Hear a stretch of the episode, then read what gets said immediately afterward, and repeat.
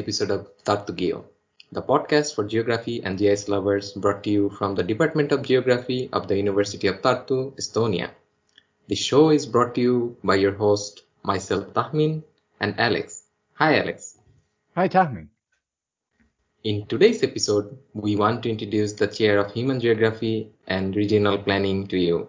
Let us give us a short info from the website. Okay, the Chair of Human Geography and Regional Planning provides education in spatial aspects of functioning of the human society, in particular population, culture, mobility, structure of different regions of the world, problems of economy and politics, and regional policy and planning in Estonia and the neighboring regions.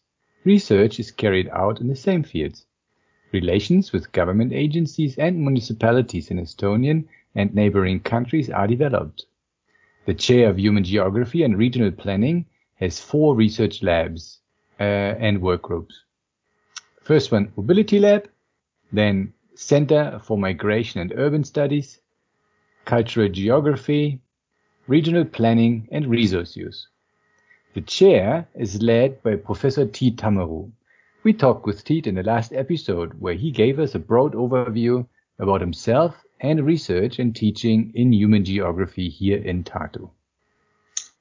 In this episode, we'll talk about and collaboration activities related to the chair of human geography. And at the end, we will introduce Kadri Leetmaa, who is a senior researcher of human geography, and have a short interview. Okay, at first, um, I will talk a bit about the Mobility Lab, which is one of the main research labs research, working right. in the. At first, we will talk about the Mobility Lab. The Mobility Lab of the University of Tartu focuses on various research topics such as activity spaces, travel behavior, tourism, segregation, ICT use, and environmental impacts for pursuing a deeper understanding of spatial mobility. In order to gain the best probable understanding of spatial mobility in the research group, in in, in order to gain the best probable understanding of spatial mobility, the research group applies both quantitative and qualitative data. One of its main interests lies on the novel methodology based on mobile telephone use and active and passive mobile positioning data. The latter enables researchers to give a more comprehensive insight into individuals' activity spaces and spatial-temporal regularities than most of traditional data sources. The Mobility Lab is internationally known for its mobile positioning based research and development. In order to discuss theoretical, methodological, and empirical aspects of mobile positioning based research and applications in geography and planning, the Mobility Lab organizes a biannual conference known as Mobile Tartu. The Mobility Lab has numerous local and international cooperation partners. Its long-term strategic cooperation partner is a spin-off company called Positium. Positium is also based here in Tartu. Mobile positioning-based methodology is applied in various theoretical, methodological, and empirical research and planning projects, and according to the Mobility Lab, mobile positioning-based methodology okay. is applied in various theoretical, methodological, and empirical research and planning projects. Accordingly, the Mobility Lab has focused its research on a wide range of societal and environmental topics. These include urban geography, urban development, and human activity spaces, mobile workplaces, and the use of information and communication technologies, ethnic segregation, tourism geography, event management, and destination marketing, seasonality of human behavior, climate, and the impacts of climate change, environmental planning, and ecological footprint and environmental impact assessment. All right, now I'll talk about the another important research aspect of uh, human geography, that is the Center for Migration and Urban, Urban Studies. The Center for Migration and Urban Studies deals with contemporary challenges facing urban regions such as migration, residential mobility, housing neighborhood change, and immigration population. Urban regions are the main drivers of innovation and economic growth, but are also in the forefront when it comes to tackling social and ethnic inequalities. Cities offer the benefit of easy face-to-face contact, which is the prime reason why different people, long-term residents, migrants, and commuters, all with different resources, requirements, abilities, preferences, and lifestyles, concentrate here, making cities more and more diverse both socially and ethnically. Center for Migration and Urban Studies links migration, residential mobility, housing, and neighborhood change to micro-societal factors such as systemic, systemic change from state socialism to democratic market economy, welfare systems, housing policy, and planning, and to people's daily activities in different life domains such as school, work, life, family, leisure. Here with us today we have Kadri Leetmaa, who is the director of the Center for Migration and Urban Studies team and the, the, the senior researcher in human geography.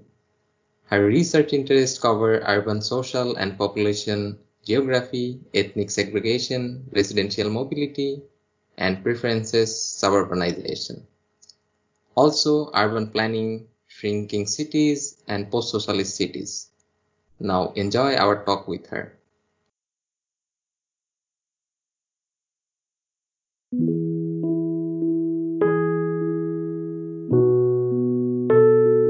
Hello, this is Tartu Geo. This is a podcast for geography and GIS lovers brought to you from the Department of Geography of the University of Tartu, Estonia. This show is brought to you by your host, myself Tahmin, and Alex. Hi, Alex. Hi, Tahmin. For today's episode about the chair of Human Geography and Regional Planning, we have the honor to talk with Kadri Leetmaa from the Center for Migration and Urban Studies here at the Department of Geography in Tartu. Hi, Kadri. Hi, Alex and Tahmin. Hey, Kadri, uh, please tell us a little bit about yourself first.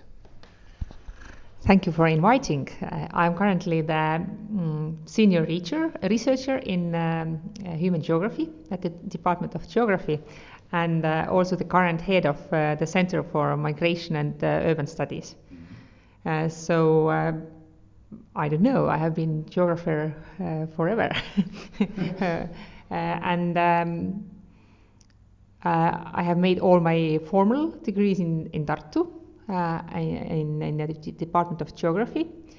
Uh, and uh, then I have been looking around in, in different other places, like during my master thesis, I was in Trier in Germany, and later also in, in Leipzig during my researcher life.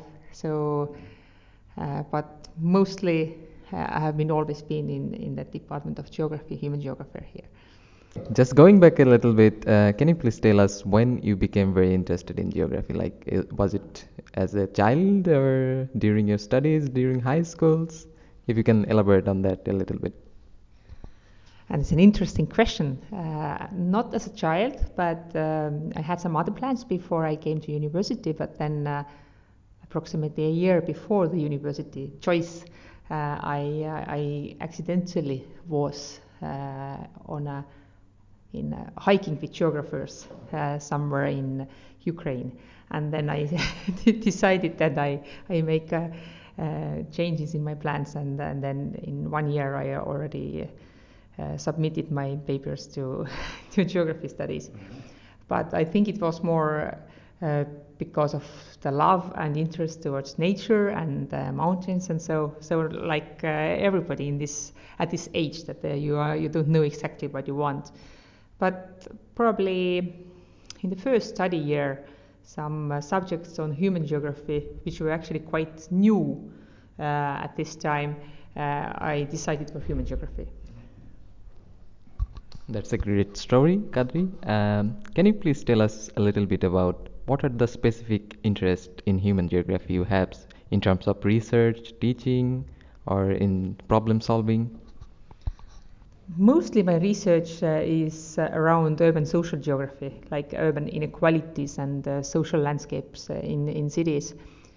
Uh, and I, I think my very early subjects were related with urban planning, like partic- participation of people in planning and so.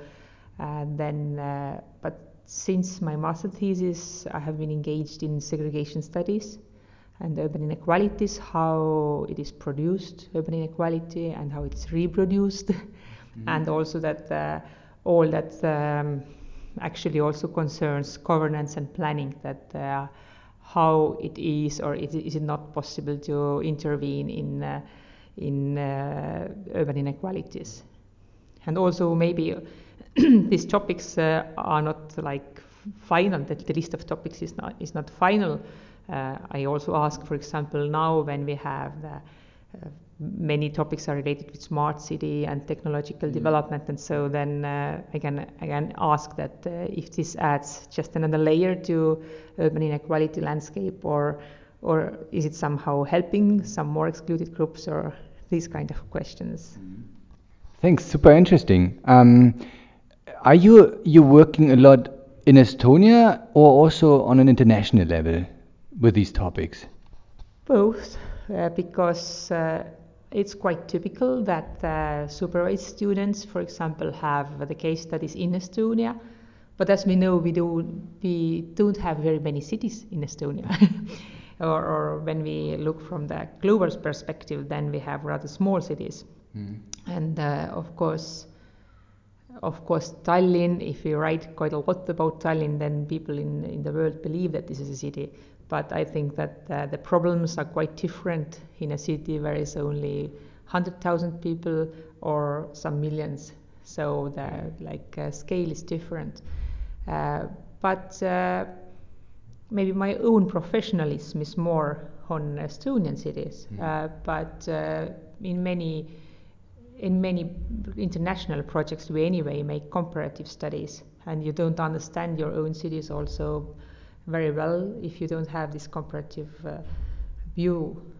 So for example one interesting project that we are running right now is on uh, planning and governance uh, uh, in uh, modernist housing estates. And then we there have three main cases from st petersburg uh, Berlin and then Tallinn Tartu. And uh, then you really understand what are the global processes it's quite difficult to say if you know only your own, own environment Um, even you were saying that uh, smaller cities are quite different compared to bigger cities, but um, how do then these comparative studies results can be implemented on smaller cities, or uh, to it can help understanding the problems of the smaller cities in a better way? If you can give us any example. Maybe a good example is that, uh, for example, when you are talking about neighborhood processes, uh, then a neighborhood in Amsterdam, in Rotterdam, is approximately the same size uh, in terms of population like the, the city of Tartu is.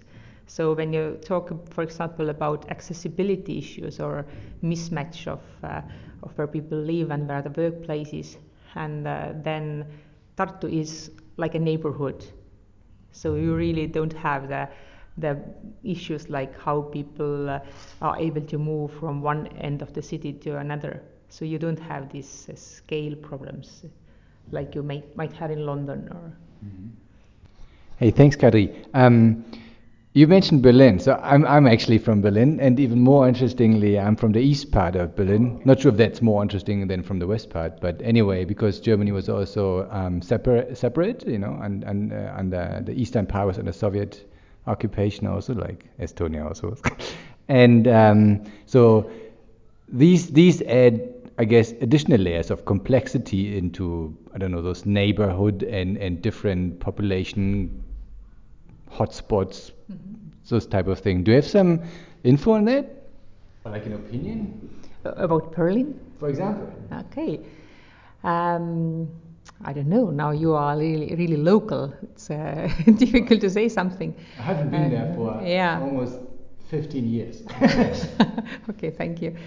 Um, I don't know if it's about Berlin, but the recent uh, thing that we have been discussing with my project partners in uh, in Germany is um, the topics of uh, related with housing and uh, uh, financialization of housing, like uh, for example, like global capital and corporate capital, how it uh, interacts with uh, housing issues in cities.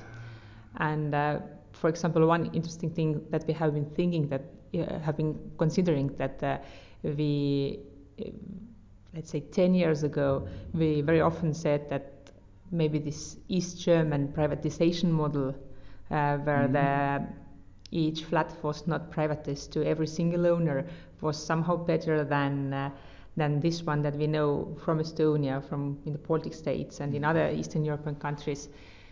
Uh, but now we see that uh, maybe in our country, in other Eastern European countries, there is some capacity in uh, in housing management already, and it's not so easy for financial capital to like a global financial capital yeah. to enter to the market if you have to uh, buy apartments from every single owner, but uh, the said, like this municip- municipal organization or half municipal organization uh, in Berlin, in German cities, uh, they have uh, needed some capital. And then you see this hidden process how actually not so very well known uh, financial capital comes to the housing sector. And now, if you are urban planner, it's very different. If you if you're like local partners are the apartment associations who you know very well here. Development. Yeah or the yeah, yeah, or a big developer uh, maybe you even don't know exactly who it is. So i think it sets quite different institutional environment uh, what is possible to do also as an urban planner or so so kadri uh, can you please tell us about your outlook for the future of human geography in terms of uh, say what kind of uh, interest uh, or what kind of uh, future do you see for the human geography? Or uh, as a researcher and teacher how do you see yourself in future in the field as well? I feel that uh, we are more and more working on uh, interdisciplinary ground or multidisciplinary ground or so and maybe one example is also when we see how the space related education, uh, I mean, like a spatial planning related education has evolved in, uh, in Estonia. So almost, almost in every university, or also uh, already in our own university, different departments and institutes somehow relate with spatial decisions and spatial identity and so on. And uh, for example, Department of Geography organizes every year Estonian Planners Conference. And uh, you see that this knowledge is more and more coming from very different disciplines, like landscape architects, architects, like technical subjects, but also anthropolo- anthropologists and so on. So we we need to be open, mm-hmm. and also psychologists and uh, yeah. like environmental impacts and so. Uh, and I think this makes this field more interesting interesting for me in the future. It's quite boring to to study the same things all the time, and I think also this is uh, something that we need to do any anyway. To maybe there are some identity issues that uh, what is then the uh, urban geography or regional geography, but.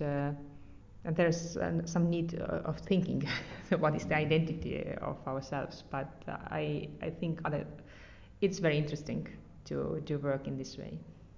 Kari, um, can I ask you um, a little bit about the working group? I mean, you are the head of the Center for Migration and Urban Studies. And um, since, since when, maybe? And, and um, how do you see um, the working groups within the chair of human geography sort of? Actually, this working group is not very new. Uh, the Professor Ann Marksoo already, who who finished uh, uh, his like active working life uh, when I was student, uh, was uh, quite important. Uh, she will be 90 this year, okay. and I could say that probably she established this field of studies here, like population and migration studies, and so. And there was a long time of when only like a few new researchers uh, started uh, similar research, and uh, I think since I and some other like persons came, or actually I also came back after some other events uh, to the university, and then we have seen that the human geography has actually grown, and um, mm, and our our group is uh, actually doing very different things, but mm-hmm. uh, but the key or, or like keyword is anyway urban inequality, segregation, uh, like uh, ethnic differences, social Mhm. differences, Mhm. and uh, and I think that we actually want to be also more uh, known as a center of knowledge, so Mhm. that uh, you don't only work in this way that you get new data and then you see if the cities segregate more or less, Yeah. but also to really relate with public discussions. Like uh, in the end of March, there's a big migration conference that Pete is organizing. So we want to co- bring these uh, segregation and inequality topics also to planning discussions. Yeah. So this is this is how we work. Yes. So it is uh, as a researcher you cannot do only that, Yeah. but I think it's like more interesting. Absolutely. Agree. yeah. So, uh, what do you think would be your advice for the future students who want to pursue geography, human geography, or other fields of geography? I think uh, I would mention two things, uh, and one is about methods, because uh, always when you are master student or PhD students uh, student, then you have a, an advantage that you you have time to invest into yourself and to be very good in some new or not so much uh, used models. So it uh, it actually concerns both qualitative approaches and also GIS, which is certainly strong in our department. Uh, so you have the advantage to to to learn really good uh, these uh, new methods and to be very good. Of course, your knowledge and your skills will be old in 10 years, but at least this is something that you can uh, have a, like a good uh, point if you start as a researcher or continue as a practitioner or so. And uh, I also think that the second thing that uh, should be maybe emphasized more is reading. Uh, really, um, because uh, especially these new methods like using uh, open data and big data, it um, invites people to, to dig in data, uh, which is interesting because it is a new way of understanding Mhm. the world and there's a huge potential. But on the other hand, um, I think only very good students really understand what is the discussion uh, globally Mhm. and Mhm. uh, and they are able to relate their own topics or uh, already at the master level and PhD level with the rest of the world. And uh, this kind of uh, I would appreciate when students really synthesize different, uh, and it doesn't mean which methods these people have used to write, but at least you understand what are the key discussions in your own field. So then uh, you have a good chances to to be both a good researcher, young researcher, or, or also like a, a, a needed expert. Cool. Thank you very much, Kari, for being here with uh, us today. Uh, see you. Thank you all uh, for inviting and good and success to all students in the future.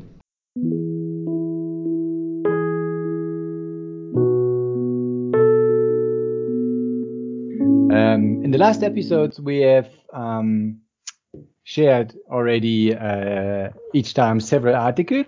So the idea stem, stemmed, stem, stem, stemmed, is is is stemming from um, uh, one of the seminars I gave in, in autumn last year, where I selected a couple of quite recent GIS articles. So it's not so much the the classical ones that everybody should know, but it's rather what are sort of really lately published research in GIS and in geospatial and, and related um, journal articles, you know, scientific uh, peer-reviewed uh, press. So, and today we want to talk about those uh, a bit more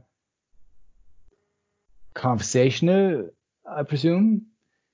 So we don't just want to put the links to the article, but we want to talk about those articles a little bit. So also that the that the listener can take something away from these articles and uh, is not forced to just go through this rather dry list of articles.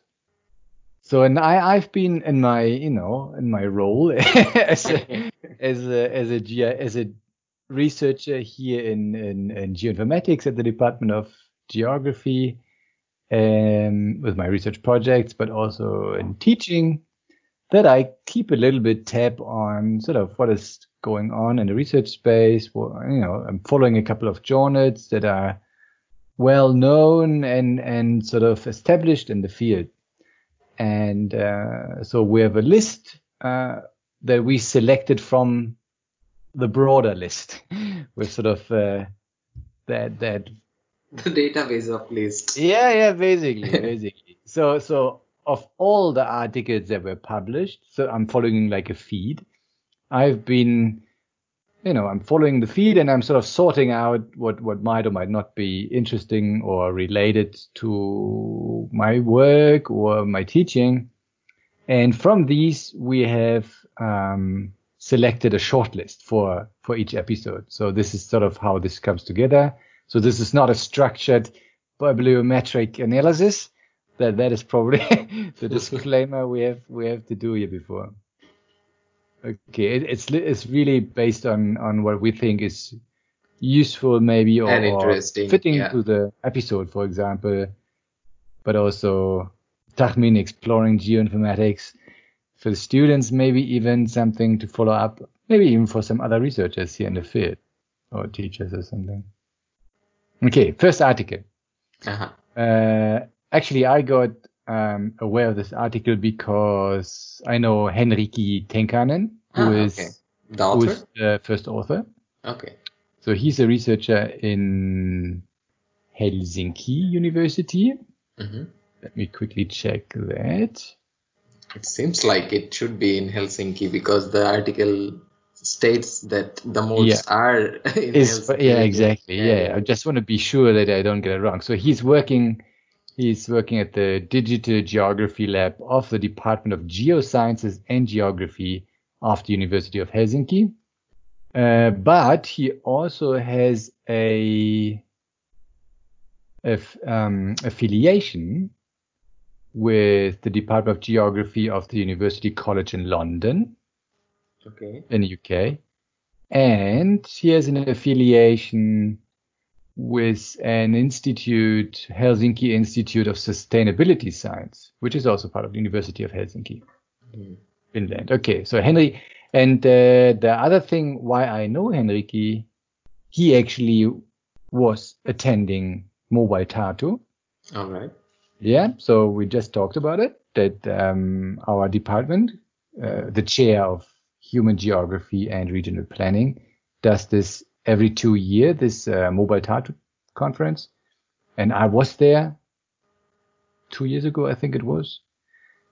And um, so he gave a presentation, and uh, and also when we started to build our GeoPython course, um, he is preparing also very, very excellent geospatial analysis, geodata processing, Python um, course materials, and he's sharing them online and then uh, open open data license. Oh, that's that's really interesting. So this this gave us uh, some some really good help to get started with our course. And in this course, he is also uh, has this one assignment where you are supposed to calculate a travel matrix between um, several shopping centers Ah, okay. uh, in in in Helsinki, and there's two travel modes um, by car and by by foot by public transport, I think. So, and what what what you're going to do? You load this into a geodata frame, and you do um, some statistics, and then you you plot this nicely, and to show uh, the the accessibility and travel times from you know the selected shopping center to a arbitrary point that you choose in in the city. Right, right. Just to So- just to interrupt you uh, for Yeah. a, a brief moment, uh, as you as you were familiar with the research uh, or, or at least this article, would you like to explain a little bit of the differences uh, when it comes to say walking to a uh, close or, or a particular distance and then taking a public transport? What are the on a very, very basic level, what are the technical differences uh, that goes into the calculation when uh, the, we are taking two different modes actually? Like, yeah. So so what happens is um, the underlying data, if I'm not mistaken, is is sort of based on a network analysis. Mm-hmm. So um, like uh, car travel and public transport can only happen on on like roads and and the train or wherever the, the, the particular lines right. of, of the, the, the transport arm and the then you would do like a walking walking distance sort of to the next points of access basically mm-hmm.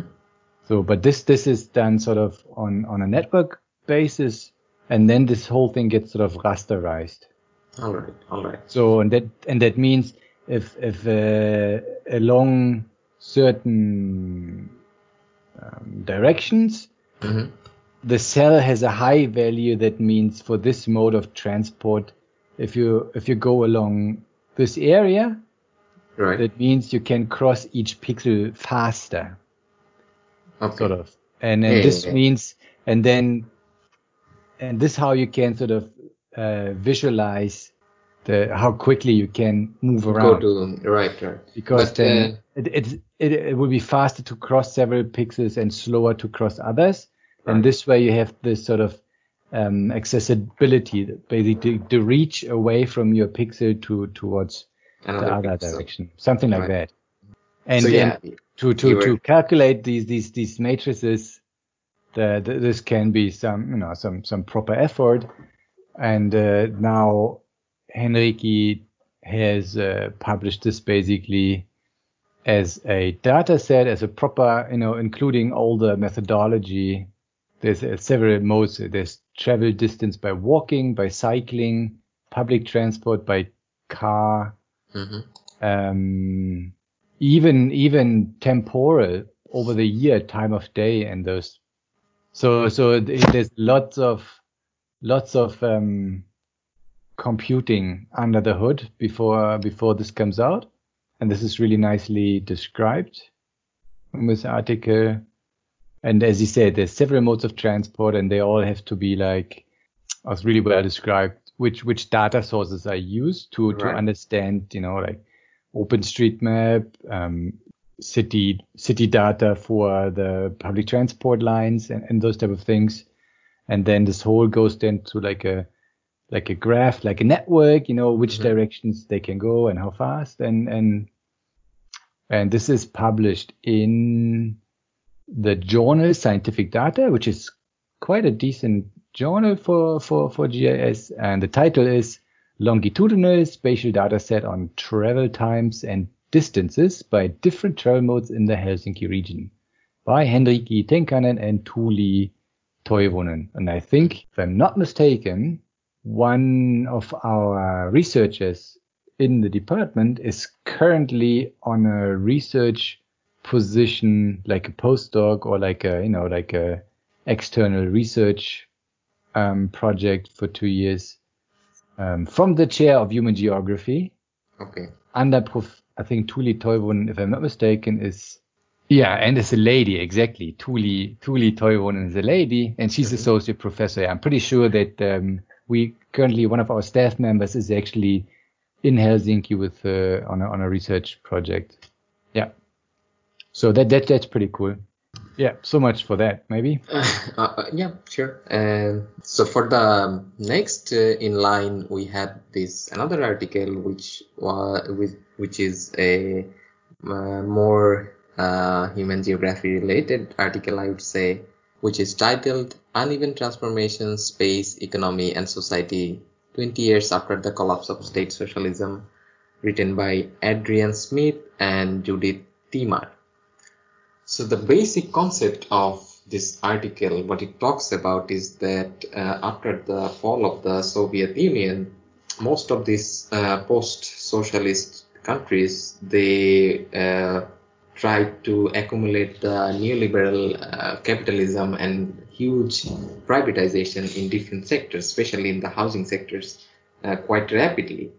But uh, as the structure, inherent structure of these uh, countries were already quite different uh, compared to the Western European countries, though they followed the same economical path, and even the Western European countries also tried to help uh, in achieving these goals for this new, um, newly adopting uh, economic policy uh, in these countries. The results or the outcomes were many places quite significantly different. Uh, one of the significant thing that they talk about is that uh, the wealth inequality in these post-socialist countries went quite rapidly high. So um, the staggering uh, uh, number of people who remained uh, within probably lower middle class uh, were way more compared to the people who could reach uh, towards the richer section of the of, of, the society.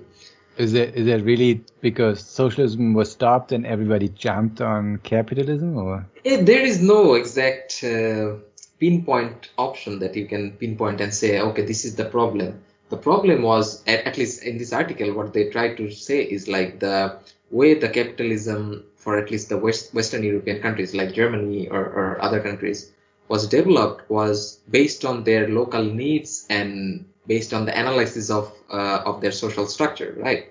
But for these newly uh, independent countries after the fall of Soviet Union, they kind of just adopted the policies from the Western Europe, Europe rather than analyzing their own situation first. So many of the times the it happened like the the uh, the policies didn't actually benefit them quite well uh, or rather misfired in many places. There were a couple of economical crisis situation also described. Uh, another thing um, uh, also uh, happened because of this um, inequality uh, is that uh, as I forgot the actual logic actually. What was the logic? But it was described in some some way that the traditional roles of the women actually came back. Because mm. oh now I, I now I remember. Okay. So uh, the logic was that in Soviet Union countries because they needed a huge amount of labor uh, they had to uh, they had to incorporate women as well as as labor into the workforce. Mm. but uh, as these countries, many of these countries started uh, going into the path of capitalism or neoliberal capitalism after after the fall, uh, what happened is that the uh, labor of these countries were uh, became very cheap compared to Western European countries, which is still ah. still true today. And as a result, many of the male workers they shifted from these countries to another countries where the labor was much higher. No, not or not other way around. Okay, yeah, yeah, Ah, yeah, yeah. So for the families, many of the women had to take care of the uh, family itself, and um, uh, previously where where it was that uh, probably both male and female of the family were working.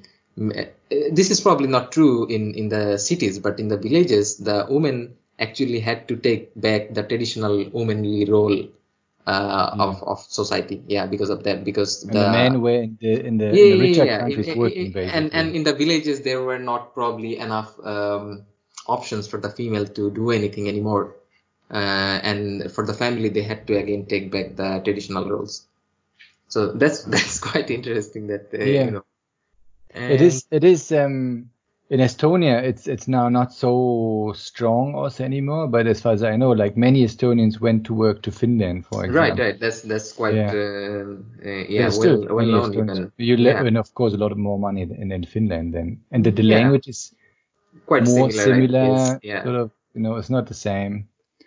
There's some decent tricks. Uh, yeah. that you can get wrong, but it, it's of course much easier to learn than than I don't know another language. Although many Estonians of the older ones anyway uh, mm-hmm. had to learn also Russian, so yeah. So, but nobody wants to go to Russia to work, of course. uh, so yeah, of course the GDP probably increased a lot, but then again, uh, the GDP does not show the actual uh, uh, what should I say? Say the quality of the life of the people because it's a kind of mean average. Mhm. Um, you know, and then if uh, 10 people have the 50% of wealth, and then Yeah. uh, rest of the 90 people, it doesn't matter because they are not probably earning enough.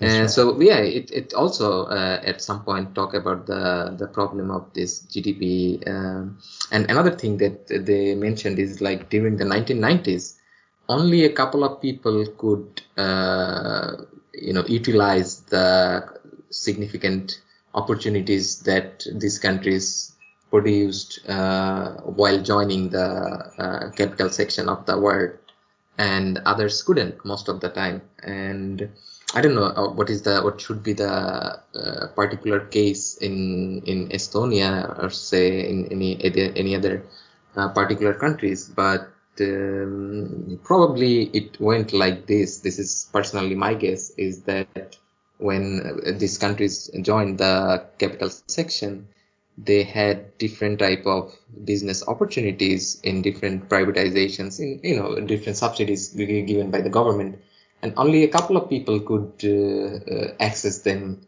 very quickly rather than having a say uh, healthy competition while where they have um, uh, different people in the same business so that the quality and the prices are checked and balanced by them and the government as well which didn't happen during the 90s that's Mm. that's what this article is saying. Uh, probably uh, now the case is different but at, at the early 90s it was not like this so yeah, and, and at the end of the uh, article, um, the researchers suggest that uh, they need more, uh, say, there is a knowledge uh, uh, production politics as well, which is that uh, wherever the knowledge is being pro- produced, the knowledge is much more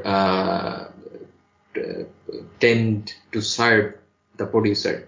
Mhm. So, uh, say the am- amount of knowledge on uh, how to define these post-socialist countries or how to actually elevate their economic condition uh, in through different models produced in at least Western Europe. Uh, Did they? Yeah, I was I was wondering. Did they? Do they say? Um, because it says you know, um, Journal of European and Urban and Regional Studies. Do, do they say from of, of which countries they they they sample or their study is about? Are they no, sort of particularly limiting? not because because this is this is a gro- they they draw a gross uh, distinction between the Western European who were not the part of the Soviet Union back Mhm. back, back in the days and the part of the Europe who were part of the Soviet Union but nowadays uh, part of the Soviet uh, European Union. So Yeah. the knowledge production in these two gross dis- like uh, parts are different, and uh, most of the time, if, even if you look at our uh, human geography's work, um, uh, majority of the works are still uh, focused on uh, how these post-socialist uh, countries, different social segregation, housing problems, mobility, this this around these topics, and that suggests that what these writers or authors were also suggesting that among these countries, because their condition is uh, historically different, the knowledge production has to be within themselves, so that the when the future polit- polit- political and economical policies come, it actually benefits themselves rather than just copying from someone else. Well, that's it for this article, I think.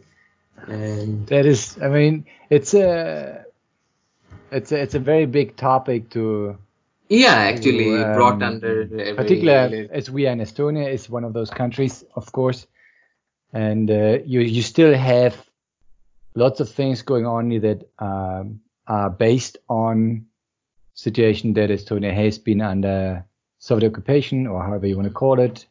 Don't want to offend here. So politically correct, I probably have to say when Estonia was part of the Soviet Union, right. As many as up to what 30% Russian speaking population, Russian stemming population also Mhm. because you know back in the days Soviet Union would would would move would move people yeah, people a- to- across to these countries back and right, forth Right. and sort of um, in an attempt to like settle Russians in Right. you know in the Different parts, yeah. areas and so on. Yeah, exactly. And uh, these countries now have, to, of course, to deal with it. You know, like Yeah. Ukraine, for example. Also in Estonia, there's um, uh, also occasionally some activities where the state of Estonia has to be politically clever as to not invite an overly agitated Mhm. Russian response. You know, right, right. so yeah, I guess this this, this article gives some some really good uh, background and uh, sort of a lens into the, the the social and economic aspects, sort of, and, and a deeper, not so superficial level, which is, I guess. No, I, I would say yeah. it's more on the on the more uh, macro lens uh, aspects of, of analysis rather than being very micro. Yeah, So- oh, yeah, no, I mean, I, I, I don't mean lens as in micro. I mean, I mean, but it's not the, the things that I don't know you read on Wikipedia or that, that you come up. Yeah, no, of use, course not. You know, Yeah. like this is some some background, some understanding of of let's say, yeah, some of the deeper understanding that that can help you to sort of uh, put into relationship, Yeah. put into relation the the, the developments hmm the, the current situation of, of those states and, and what they've been through and, um, and you know what factors affected that and so on. All right. As a, the third article, we've been talking about the mobility lab and um, uh, one typical thing in, in GIS, but with the human aspect, human geography, is um, spatio-temporal event detection because most spatial temporal events, so Mhm. events that happen somewhere in space and time, they are Right. collected and they usually um, are a result of a pattern of some sort. For example, um, not bad, but uh, terrorist attacks, um, Crime um, events crime, years, yeah. crime, um, uh, I don't know, demonstrations and, and whatnot. Um, these type of, of events, they happen, you know, in a time and they happen somewhere and, uh, to, to work with these, to analyze, um, useful information out of those, to relate them, to look at statistics. Matter of fact, we still live in the most peaceful times since very, very long, since ever maybe in humanity hmm although the news, of course, tell us a different story. But we still live in a pretty good time to be Right. alive. And so, spatial temporal event detection. This article is a review article published in the International Journal of Digital Earth, also just this year, 2020, if I'm not mistaken. Okay, so it's a recent article. Received for review December 2019 Okay. and accepted for publishing in March 2020. So hmm Quite recent. spatio-temporal event detection, a review in the International Journal of Digital Earth. And the good thing is in these reviews articles, if they are well done, Mhm. they give you a good background. It's not so much that they look into a specific new methodology, how to do this spatial Mhm. temporal data mining. You know, the tw- Twitter mining is, is, is a similar type of thing. You know, you look through Twitter tags Right. and many of them are geolocated Uh-huh. and they might be um, topic related. For example, you could say uh, many research topics, uh, research articles actually deal with Twitter mining for disaster location, disaster response, for example, flooding, volcanoes, earthquakes. Earthquake. Yeah, yeah. And so, so each of these Twitter posts would also be a spatial-temporal event. So the overall Oh. event would be a particular earthquake, Uh-huh. but uh, each each of these Twitter posts come from somewhere in the area. Probably it's let's say it's an earthquake somewhere in the Uh-huh. area, like Haiti back a couple of years and so on, and and they would come up, and so this would be a small event each of these posts, but they would all relate to a bigger event. But you know you don't immediately know that, so so you have to analyze that. Is that is that something that Twitter provides, or is it something that uh, you know geoinformatics? No, this is this is do? this is just basically data being uh, published by people, right? So Uh-huh. let's say uh, we are in Estonia. Let's say um, a big flood floods like all the north of Estonia. Mhm. So, and uh, people, you know, using their social media, just you know, as usually, walk around and say, "Oh wow, man, he here's flooded," and somebody in Tallinn does that, somebody in Yeah, Narva, yeah, yeah. or maybe hundreds.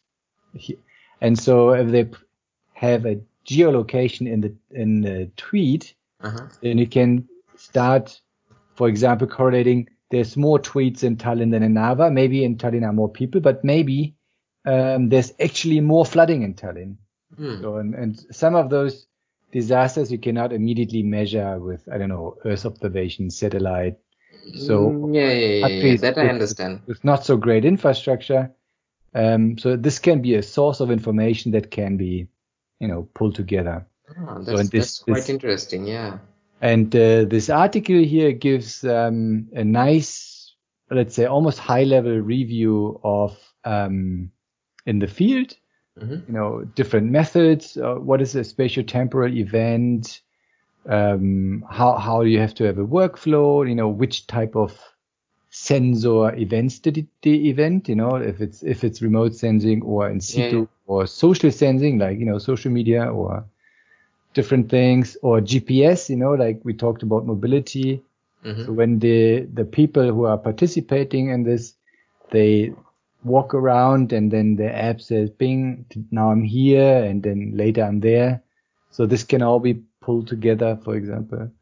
And then you have to extract the events and have to understand payload or what's the if it's text or if it's a magnitude or whatever you are measuring, right? Right.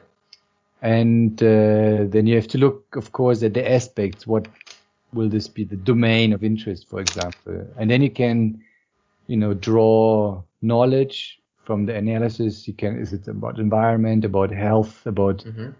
urban intelligence, urban, you know, mobility, those type of things, or some business crisis, crime, social unrest.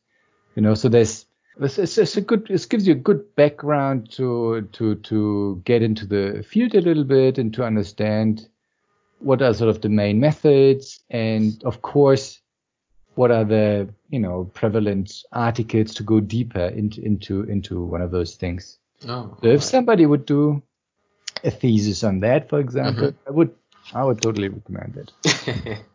all right, all right. Oh, another thing I was wondering about is that because these uh, social medias, they're not, uh, is say publicly um, data giving organizations, Yeah. then you have to make your data just by looking at the tags, right? Because you are not getting the data from themselves. Yeah. There's there's a couple of things you can so Twitter is popular because most of Twitter is actually open hmm because the feeds most people Yeah. Their publish feeds are it's- it's open. Yeah, yeah, yeah. yeah. but in Facebook it's it's now it's much more that your friends or your network so much. So it, and then you can't really look into Facebook data. No, even but- though Twitter is open, they're not giving you the data itself. So you No, no, look it course up are and make it make it yourself. business. They're not like here is our big database. No, what they what they um, provide they provide you to access to Mhm. access their their API, which is Mhm. you know what you interact with your app when you are posting or when you're following your stream. Right. So you can do that on an within with like a script or an automated way. Right. But you cannot. So you can like if you can in your Twitter app, you can search for tags. hmm This is probably what you will do. So and and you will have to look through those, and you will have to find okay, there's other tags that I might also have to look for. Mhm. So you search so, and then there's some limitations. I don't think you can download all the tweets with a particular tag at once. You can only download like every couple thousand or something. Mhm. And there used to be the geo information available, but in the public search feed, apparently it's not anymore. But there's recently they changed some, Their something. privacy policy, yeah. Yeah. So what you what you would do nowadays is you would look at the text mining. So you would look at in the, in the, in the tweet. It's only Mhm. 240 characters or something, and uh, you would check is there place words in there, Ah, okay. and then you can geocode those place words, And again, you never know in which country it is. Could be in a different country and, and, and different English speaking countries, for Yeah, yeah, example, yeah. can have the same cities. Yeah. So you have to add more context that you need, like from your from your research or from your data mining. You need to learn more context where this tweet would come from, maybe from Mhm. who was sending it, or you know. yeah, yeah. So, but this is what you, how you, you would look at. You would basically look at the text. The hashtags hopefully is like now it's like COVID nineteen or stay Yeah. at home, and uh, you probably would find tags from this all over the world in all the different languages. So big event happening right now. the event is the COVID nineteen pandemic. Yeah, but well, it, it's how, literally how it is. I mean, so what you would have to do then, you have to follow like your like your data collection. You have to make like a little script, like an app or something. Mhm. It can be a Python script or something that would just run for a couple months or I don't know weeks or in order to load more more data. Uh-huh. Um, and then and then you can analyze that data. Yeah. Oh, that's that's really cool. Yeah. Yeah, in a, in a way, it's basically autom- It's like automated your automated Twitter app. What you can do with the app, like you Yeah. know, search for for tweets and and and people and tags, and and, and Uh, you can do the same with the script as well. like- exactly, and in Ah. a more automated fashion. Ah, and that's- so that that's what you would have to do. That's super cool. That's how we just have to set up the yeah. script. Every now and then, back. there's I think there's also a master thesis that that deals with with something These like that. things, But it's okay. very technical because. Uh, I mean, the, the more you want to get out of it, the more Mhm. tweets you need. You know, Yeah. maybe you do some machine learning, or you have to you have to find some data processing to get places and and and important words, the context out of them. Mhm. So yeah, it's a very technical work. Mm. But yeah, it's off. It's it's very often disaster related. I mean, or maybe maybe one last article because it's funny. I think. Yeah, it, I was thinking the same because it's Yeah. interesting. Uh, like, then we have like looked I was also thinking like, did did architecture schools already fail because of the surge of Minecraft? Yeah. Because kids are quite well uh, versed in in Minecraft, like creating building different- houses. building houses and, and and other things as well. So, you know, and I saw some people also building these automated machines in Minecraft, like uh, building for bridges. They have built a machine which will build the bridge. Uh, In you know, Minecraft? Yeah, in Minecraft. Yeah, it was quite quite interesting. They built in Minecraft the machine that builds. yeah. Wow. Yeah, it automatically uh, creates the brick and different things, and automatically moves and automatically tries to create the bridge. Wow. That's quite interesting. Yeah. Yeah, the create. I mean, this is the. I think this is the one thing that Minecraft is um, probably uh, like a standalone thing now. Not so much anymore because have several of those free, free building. This this complete freedom technically that you can build worlds and do stuff, and uh, I think this really. It's, I also know that Uh-huh. ninety percent or I don't know of the time they they don't play in this um, campaign or in this in this survival mode. They just they just play and build stuff. This that's really interesting because I remember when I was a kid and uh, I don't know if you remember when Vice City first came in. Uh, do you remember that game, Vice City? No, I I know SimCity, but I don't know. Okay, well, SimCity is much later. Vice City was Ah, much older. Rockstar okay. Games, Vice City, uh, and then the second uh, generation came San Andreas. So anyway, so Yeah. that game was those uh, kind of free roaming uh, uh, map where you can just roam and like fight with people, and of course there were different. Uh, tasks as well but what i used to do is always cruise around in a bike or a car just in the city doing nothing exactly but Ah. uh, at least in minecraft people are building something that's better than what i used to do yeah. So um, maybe let's let's uh, let's just say that the title. So the title of this article is um, Minecraft as a tool for engaging children in urban planning, a case study in uh, Tyrol town, Brazil. I, I'm almost inclined to say Tirol, which is you know in in in the Alps, but uh, it's Tyrol town in Brazil. It's published in MDPI International Journal for Geoinformation. Mm-hmm. Um, this uh, in this journal, the amount of articles published. I mean, MDPI is a, in general an open access publisher, All right. That's, that's and uh, this journal, the the journal output is immense. It's it's, it's exhausting to follow to follow those journals. But what do you think? Like uh, even in my courses here in Tartu, I have seen uh, when it comes to planning, there is a new uh, uh, approach, at least to include children in many ways, so that the plan can have some aspects of uh, children's perspective as well, uh, at least what they think uh, is necessary.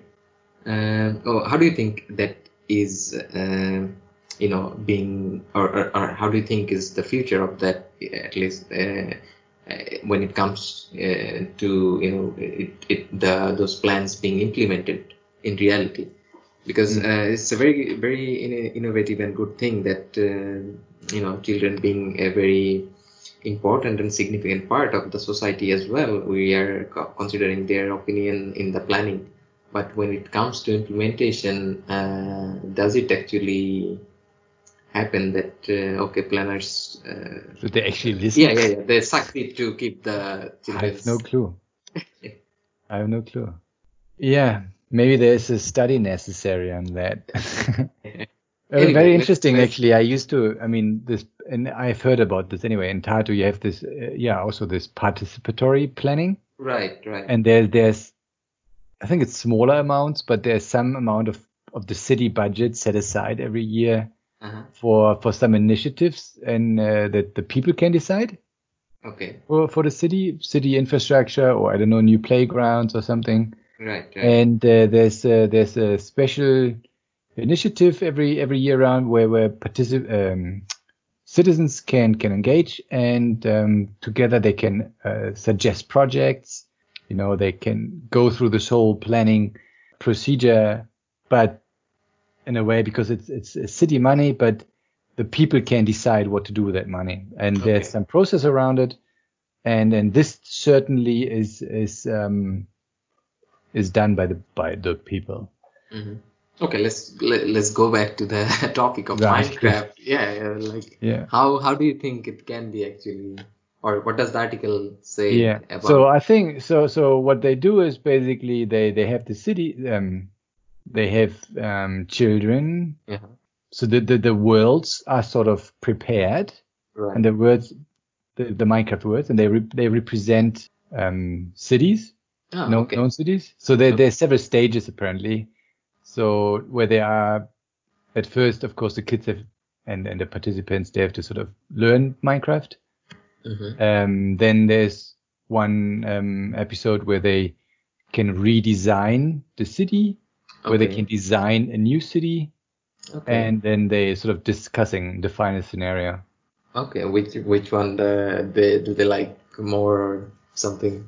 So, so they they have they is sort of supervised. They they you know what kids apparently do is they focus lots of their attention on on designing houses, and of course has to choose choose the location. And um, I also know that when our kids here play, uh-huh. they look like at, at nice places. Is there I don't know, Okay. is there by a mountainside? Is there Ah. forest or are there flowers and so on and so on?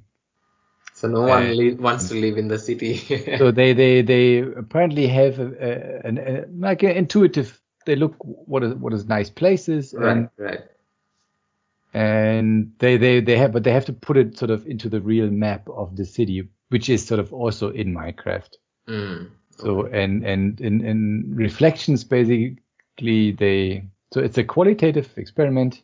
Mhm. So there, there's no like quantitative aspect. The only thing is there's, there's a map here where they where they test the observations where the kids apparently have designed the buildings all much Right. closer together, whereas you know the historical center is much more spread out.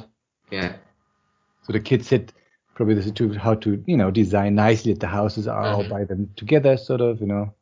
The older children they already you know excelled an aesthetic and functional appeal. Mhm. You know that they already got a feeling. You know how th- those put those things better together. And uh, Right. and uh, the younger they had you know just also playing, but ha- have sort of this Fun with the yeah this software. fun about th- this naive sort of um, aesthetic uh, sort of the the, the choices. Right, right. Yeah, and they also look. I mean, you know, they they considered some things like shelter and food Oh, okay. That's because in a game, particularly in survival Yeah, yeah, mode, you have to- you you have to survive. Yeah, yeah, yeah. And, and in the night you have to be inside because in the night the zombies come. ah, okay. So this might have been, uh, you know, that they, the, the I mean, the, the classic human. Nature of You know, surviving. in the night yeah, yeah, yeah. dangerous, find shelter, and in the day, you know, go hunt food or or, or um, farm or whatever. And then, so and then this had also an influence of how they designed. So it was like a qualitative experiment, and, and they documented that. So that, that, Mm-hmm. that that's nice. There's there's no groundbreaking stuff in here, but Mhm. it's nice No, it's really- those things really also get documented. yeah. It's um, this is one of those research things that it's it's good that they did it, and it's um, it's a nice little study. Right. And the important thing is that it's sort of systematically documented and, and critically reflected upon. That that is what a study should be. You know, it's Yeah. yeah. So that that it, it is nice, and and it, it rather raises raises the interest, and it's like okay, urban planning and children. Yeah. The but but I but I personally think the the reach from what the kids did to Mhm. actual urban planning for the city is is is a complete different story. But on the other side, if you think of our work here in the department, Yeah.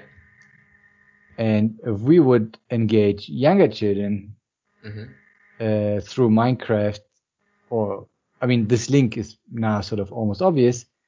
The the GIS approach and and and human and uh, geography regional planning Okay. what the kids basically doing if you realize they actually do that and if you build the link into what you can learn here at the university it's it's just the next level on on a higher sophisticated level you Mhm. do when you do GIS and regional planning here you know as a master's course or you Right. know. Right. Or Yeah. even bachelor course, probably. Yeah. yeah exactly i mean we also have these uh, open day open doors days and uh, actually two one or two years there's this always this night of the sciences or something Mhm. research night Yeah. Yeah. yeah. and uh, one time also we had one of the kids develop a minecraft labyrinth Oh. and I was and, and that that workstation was very popular on that evening So yeah, game companies are coming towards education because I remember in Tallinn uh, when we were in this uh, Copernicus uh, Ocean Hack um, yeah. event, uh, there were some companies who were developing kind of a game. Uh, it's not actually a game. It's it's kind of uh, you know uh, analyzing maritime uh, different factor influences. So if you say want to establish a uh, wind uh, power farm or something in in the sea somewhere, and then you drag and drop, and it automatically because all the data are uh, pre-given, it automatically analyzes if it is. Um, uh, falling under any protected, uh, say, fishing zone or uh, private, uh, not even private, like uh, national air pathways and, and other different things. So yeah, these kind of things so that, uh, you know, you don't have to necessarily be very technical about it, uh, at least on the user level to take some decisions. Uh, so they build it uh, for you and uh, on the policy level probably of course there are some people who are technically um, uh, very uh, efficient but there are also people who because it's it's a combination of different different uh, uh, knowledge genres of people so so that everyone understand what is going on so i Hmm. think uh, for children uh, this minecraft is also helping it uh, or acting it yeah it's like And if you put good. it a little bit into a little bit more, uh, let's say, into some slightly con, con um, contained sort of boundaries for them to have a certain thinking process, Mhm. then they can still play and you still engage them already in certain thinking patterns or decision patterns, planning Right. patterns that that might be useful sort of you know, Right. like as a as a training type of uh, engagement. That that's what it was, yeah. All right. Let's um let's maybe conclude this. I would just Yeah. like to raise the raise the, the listeners' awareness to the other uh, four articles. There's um, one more review, which is which is um, for everybody who is into volunteer geographic information, like OpenStreetMap is. hmm And every now and then there's um, some research about the quality or the background or, or methods in working with, uh, for example, OpenStreetMap data, but also volunteer geographic information, VGI in general. And this is a review that looks back, you know, a decade. That that I think is, uh, yeah, reviews are always good. hmm And yeah, and we have two more. Two more. Just have a look at the blog post then, and uh, you can follow up on that. So this is our conclusion for today. Uh, like everywhere, please like, share, and subscribe. We would also be happy if you have some feedback for us. See you in the next episode.